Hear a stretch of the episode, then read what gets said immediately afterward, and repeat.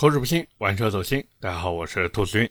今天这期节目啊，是我们二二年的第一百期节目了，真的非常感慨啊！因为我还回头看了一下往期的节目，二一年的时候呢，因为是从六月底的时候开始做，所以二一年好像一共只做了五十六期啊，然后就到二二年了。那回头再看看今年呢？说好的一周两更啊，我从二一年开始第一次更到现在都没有跳票，对不对？虽然还是没有掐到饭，但是没关系，本来我也不是奔着掐饭来的嘛。包括我也说过很多次，各位呢不用给我打赏，我有固定收入，不能说大富大贵吧，但是够吃够用，对吧？那现在马上也是快过年了，还有一个多月，那你给我打赏个三十五十的。真的不如拿这钱回去啊，给爸爸买包烟，或者呢帮妈妈买点菜，要不然呢给孩子买点巧克力什么的，对吧？一家人其乐融融的比什么都强。咱们这中国人嘛，家庭带来的幸福感永远是最浓厚的，是不是？那么言归正传啊，今天我们聊的这台车，各位看标题也知道了，大众的 ID.3。我一直以为，就是我之前一直以为我聊过这台车。结果我查了一下文档备案，因为我每一期节目都有备案的嘛，发现只是 Q 到过这车，没有正经的聊过。所以呢，今天我们也是来好好的聊一聊，毕竟是第一百期节目嘛，也是任性一下，聊一聊我喜欢的车。有一说一啊，我真的很少对一台电动车那么喜欢。正好三刀最近也是拿了一台 ID.3 拍视频，我呢又白嫖了一波啊。那么关于这车，其实我觉得不用介绍了。大众出了一个两厢后驱电动小车，之前出来的时候呢，也是被各种 diss。有人说：“哎呀，这么小的车一点都不实用。”还有人说：“哎呀，这么小的车卖那么高的价格。”包括还有不少人吐槽说，大众 ID.3 这车呢，有一点高价低配。但是实际情况真的是这样吗？OK，那既然都这么说，咱们呢还是先从这台车的缺点来切入。首先呢，就是大家都知道的弹窗广告问题。之前有一段时间，这个大众的 ID.4 呀、ID.6 呀，包括 ID.3，它呢都会弹一个小广告出来，让车主推荐购车。你如果推荐了呢，人家那边会给你一个积分。真的非常非常的恶心，关呢也关不掉。后来也是被一众网友骂的呀，最后取消了。结果黑屏的问题又出来了。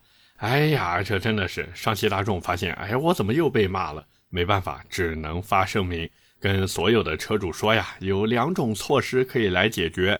一个呢是长按显示屏左下角的电源键，等屏幕亮了以后再松手。另一个呢是锁车，然后等车子里面那个 SOS 的灯灭掉啊，再重新启动车辆。那我就搞不懂了呀，难道说你们就没有想过把这个问题解决一下吗？是不是？这车都出来多久了？你哪怕是后期的年度改款，对吧？或者说年度新款，把这个问题解决一下，不行吗？而且你这个大众 ID.3 才一共卖多少台啊？你给老车主对吧，也换上新的不黑屏的车机，难道就有那么难吗？但是这实际情况呢，就是上汽大众的相关部门可能以前真的是在网吧上班当网管的，反正不管遇到什么问题就重启呗。那这活说句不好听的，我也能干呀，只要有人投诉，那就直接让他重启，哪怕是电池起火，对吧？没关系，重启。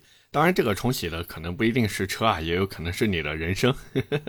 哎呀，这个地狱笑话真的是，赶紧听个大悲咒，然后呢再敲敲木鱼，搓搓佛珠，这一笑啊，直接功德都没了。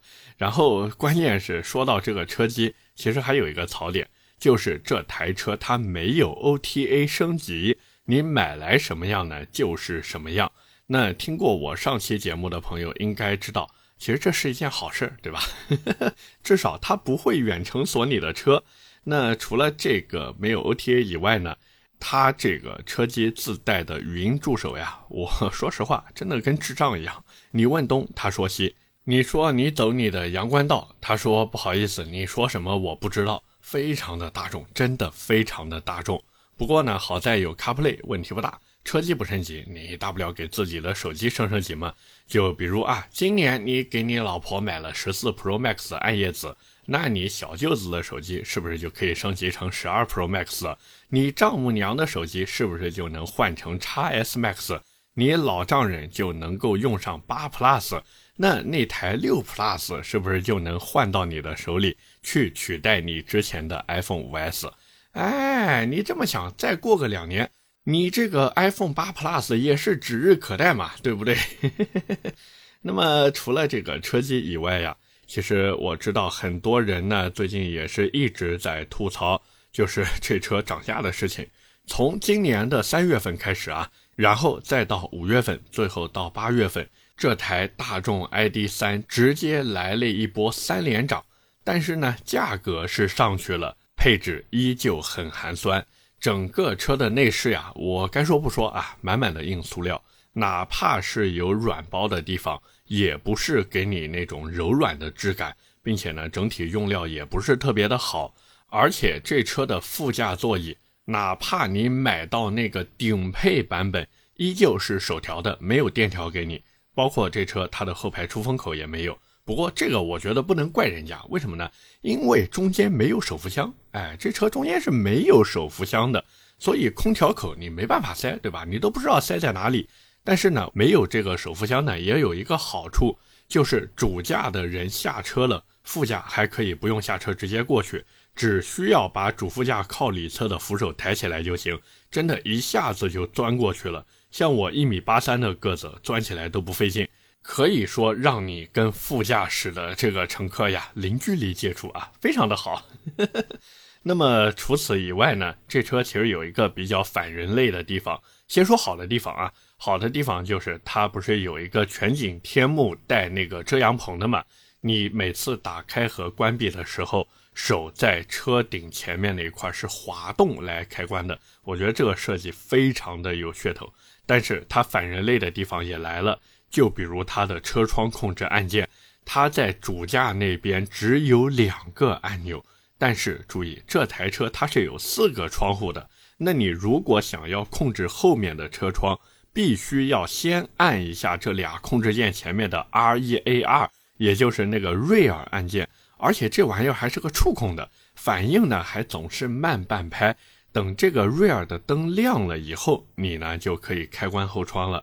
你要是说想再开前面的，不好意思，你还得把这个瑞尔的灯给按灭了。等它灭了以后，再开关前面两个窗户。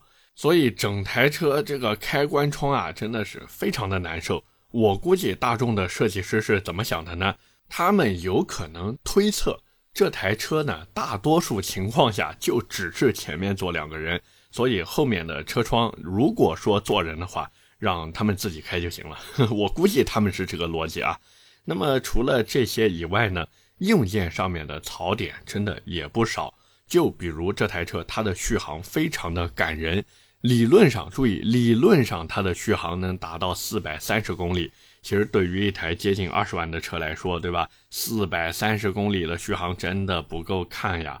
而且夏天的时候呢，大概啊，城市里面代代步能跑个三百出头就已经差不多了。那像现在冬天了，这个满电状态下啊，两百多公里真的就只有两百多公里。像这两天我在开的时候嘛，那个仪表上面显示剩余电量百分之五十，剩余续航里程一百四十三公里。我的天啊！反正我是觉得吧，这个续航真的就跟闹着玩一样。而且这车还没有热泵空调，所以假如你家里面没有地库或者独立车库的朋友，真的慎重买这台车。而且后轮还是个鼓刹，哎，这也是一个硬件上的槽点啊。虽然大众信誓旦旦的说，哎呀，我们这个鼓刹制动力是没有任何问题的，对，但是鼓刹的制动力没有问题，只存在于它没有热衰减的情况下。因为鼓刹这东西其实特别容易热衰减，它的外面有一个大的壳嘛，所以它的散热一直都不是特别的好。而且还有一个问题，丑呀，一个鼓刹顶在后面，哪怕你大众跟我说你这个鼓刹跟别人的不一样，但是不好意思，在大多数的消费者眼里，鼓刹就等于廉价，就这么简单。而且还有一个就是这车吧，你说如果想鼓改盘也挺难的。因为这个后轮鼓刹里面是有传感器的，它不像飞度那种车子，像飞度，它如果想把后轮鼓改盘，真的轻轻松松，满大街都是套件啊，而且装的严丝合缝，哪怕你买个二手的都严丝合缝，价格呢还很便宜。但是 ID.3 属于出厂就这样，你想要也得要，不想要也得要。所以我是在想，大众是不是把科技树点歪了？你们呢？有时候真的不需要把这个精力啊花费在这个所谓的啊高精尖的鼓刹上面，你就给我来个盘刹，对不对？我不需要啊，我不需要你这种高精尖技术，我要的就是最起码让我看起来有点档次。哪怕说你后轮的刹车盘，对吧？不给我来个通风盘，你就是盘式刹车，我也认。我大不了自己升级嘛。那你现在是连升级的机会都不给我了，我觉得这个真的很不合适。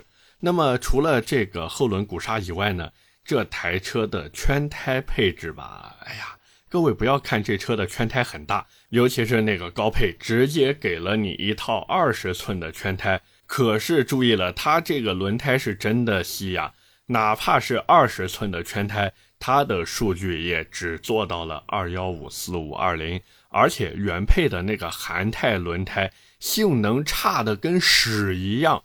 这套轮胎的速度级别只有 T 级，什么意思呢？就是它能应对的最高时速只有一百九十公里每小时，纯纯的买菜代步胎。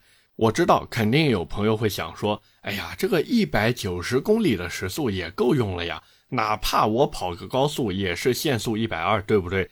但是各位不要忘记一点，就是速度级别越高的轮胎。它能给你提供更好的驾控性能，这是一定的。而像这种买菜胎的话，你都别谈什么驾控性能了，能开着走就不错了。反正如果我买这车的话，直接最起码一套米其林 PS 四安排上去，包括那个原厂的轮毂我都不想要了，直接换掉。轮胎该做加宽就加宽，什么前窄后宽的鸳鸯胎啊，这个是必须的，后驱车嘛，对不对？你说这个低滚阻，我真的不在乎，我要的就是稳定性，哪怕这个稳定性会让我牺牲掉一定的动力输出，但是我也要稳定性，因为现在这个车子它原配的轮胎，一脚地板垫踩下去，直接能把 ESP 都干出来，所以我是有时候真的想不明白，你这车对吧？明明性能就摆在这个地方，结果还配个这样的轮胎，我是真的有点看不懂。那当然啊，聊了这么多呢，这车其实也是有优点的，而且最大的优点就是好开。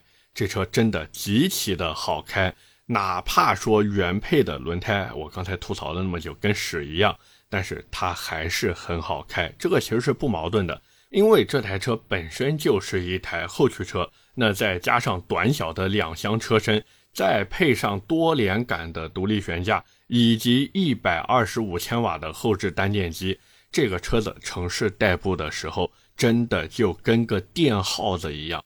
像我拿这台车从公司开到拍摄场地的时候，我们的那个摄影师坐在副驾，一路就是看着我开着运动模式，然后在车流里面钻来钻去，钻来钻去。而且这车还有一点好的地方是什么？是它虽然快，但是快的不会让你难受。并且给到你的是那种让你能轻松驾驭的快，说明这台车整个调教其实是做的非常好的。当然，我也知道很多电动车，尤其是在二十万左右，它都能跑得比 ID.3 更快。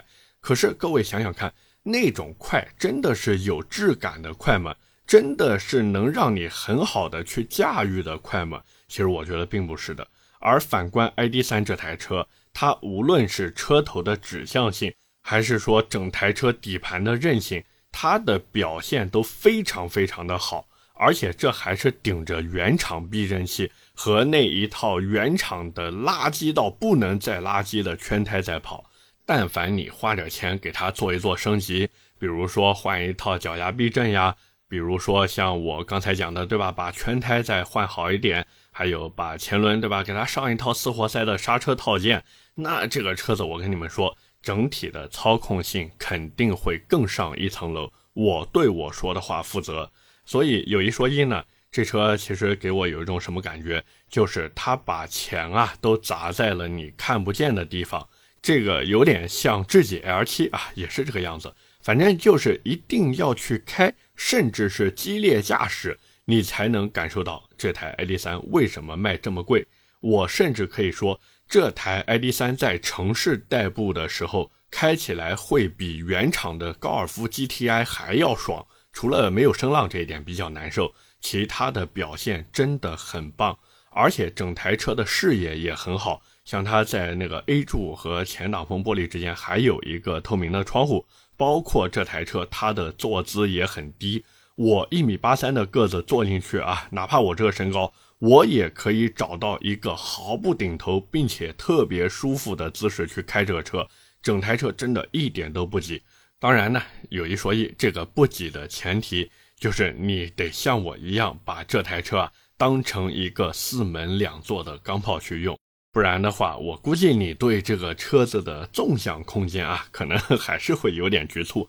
所以我一直在想，就是大众呢，能不能再个性一点，或者说纯粹一点，把这个 ID.3 出一个两门版，对不对？就像有高尔夫也有尚酷那个样子，那 ID.3 是不是也可以考虑出一个两门版的？然后呢，像尚酷那样再配一套无边框车门？那你价格呢？卖现在这个价格嘛？尚酷当年啊，尚酷当年好像比高尔夫贵一点，是吧？那你也贵一点，对吧？贵个两万块，甚至三万块，只要你能把这车设计的比 ID.3 更好看，哪怕你的内饰还保持这个样子，我都认。毕竟这个两门嘛，有噱头，是不是？当然，现在这个 ID.3 的设计其实也已经挺好看了，我觉得真的挺好看的。所以聊到这边，各位也能听得出来。我是真的特别特别喜欢大众 ID.3 这台车，因为它现在可以说是为数不多的能让我在开车的时候呀，脸上不自觉浮现笑容的电动车。它真的是把后驱小钢炮该有的特质全都集齐在自己身上了，包括简陋，真的包括简陋也集齐了。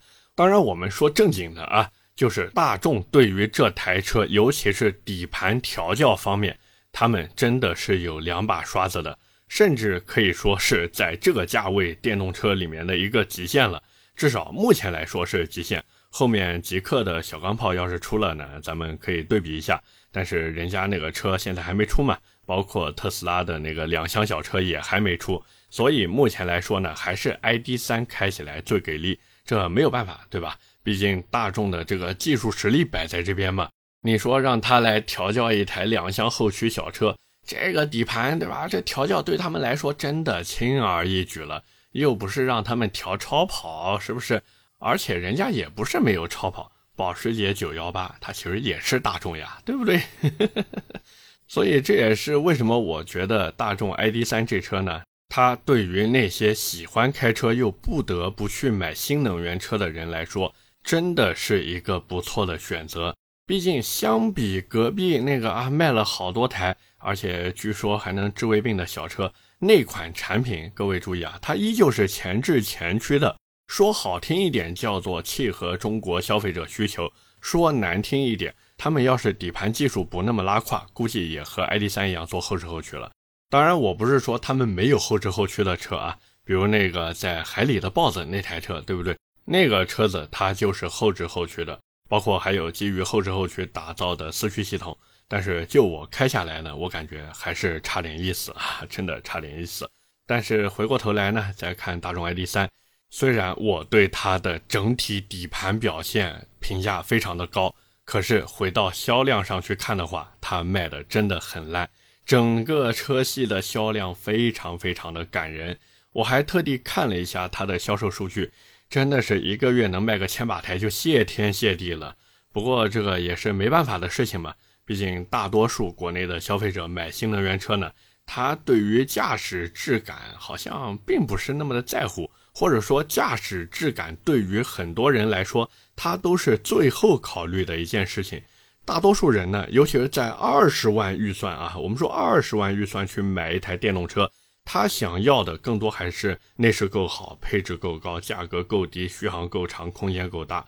可是对于我们这些爱车的人，尤其是喜欢开车的人来说，大众 ID.3 这种产品，我觉得啊，价格呢虽然贵了一点，内饰呢寒酸了一点，空间小了一点，尺寸对吧也不大，但是又能怎么样呢？毕竟还是那句话，一辆车如果没有办法给你带来兴奋和刺激，那它就只是一个工具。那你在开这种车的时候，和坐公交、地铁没有任何的区别。各位说是不是这个道理？OK，那么今天关于大众 ID 三，我们就先聊这么多。下面是我们的留言互动环节。那么在上一期的节目里面啊。我和大家分享了一下，就是我自己对于广汽埃安远程锁车这件事情的一些想法。那么第一条留言来自玉皇大帝 C C，他说埃安不用黑，我就是在埃安做售后。嚯，他说各种隐晦的邀约客户进店更换电池包，这哥们儿估计是不愿意就被锁车了，最终收钱拿了公关费，草草收场。这个各位朋友啊，都来看一看。我是真的没有故意在黑安安，对不对？真的是啊，感谢这位兄弟帮我来证明一下，是不是？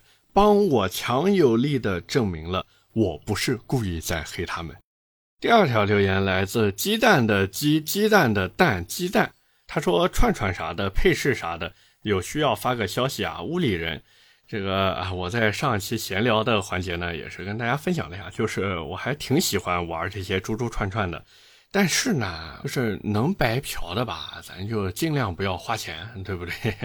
就跟各位啊听节目一样，是不是？你说要来个收费节目，反正我是不太愿意听的。但是你如果说啊，像我这个玩车日记，一直以来都是给大家白嫖的，所以呢，大家听的好像也挺开心的，对吧？所以啊，这位兄弟，懂我意思吧？啊，懂我意思吧？最后一条留言来自小 C 聊车。